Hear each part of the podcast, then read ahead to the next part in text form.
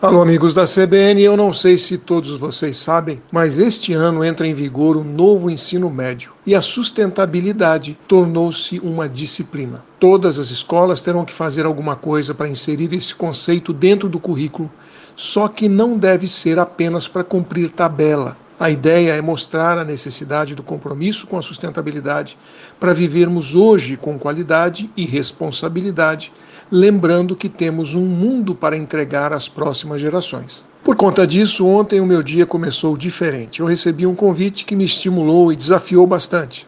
Fui convidado a abrir o ano letivo com uma palestra de sustentabilidade para motivar alunos e professores do Colégio São Francisco Xavier de Maringá. Foi uma oportunidade interessante de avaliar o quanto jovens de 14, 15 anos sabem sobre esse assunto e quanto estão atualizados com notícias que de alguma forma se relacionam com a sustentabilidade, como por exemplo os deslizamentos de terra em Petrópolis e as terríveis consequências das mudanças climáticas em algumas das nossas comunidades. Eu tive a oportunidade de comentar como o aumento de gases de efeito estufa na atmosfera estão retendo mais radiação e, consequentemente, aquecendo a Terra. Mostrei imagens de satélite da calota polar ártica e a perda de gelo, que em vez de refletir a radiação, agora está retendo os raios solares. Isso faz aquecer ainda mais o planeta. Também pude explicar o fenômeno do permafrost, que faz com que o gelo pegue fogo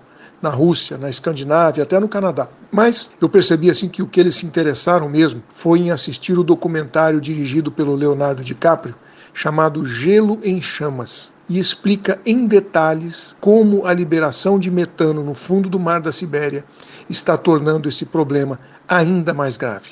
Mas o importante é provocar os jovens a pensar em como será a sua vida no ano 2030, por exemplo quando deveriam estar comprometidos com os ODS da ONU, que são diretamente relacionados com o mundo que eles vão receber de herança daqui a 10 anos. Mas eu espero que, pela importância e pela urgência, esse novo currículo leve o assunto de maneira mais relevante do que a Lei 9795 de abril de 99, que criou a educação ambiental e instituiu a Política Nacional de Educação Ambiental no Brasil. E, no seu artigo 2, diz que a educação ambiental é um componente essencial e permanente da educação nacional, devendo estar presente de forma articulada em todos os níveis e modalidades do processo educativo, no caráter formal e não formal do ensino infantil até a universidade e também na educação de jovens e adultos.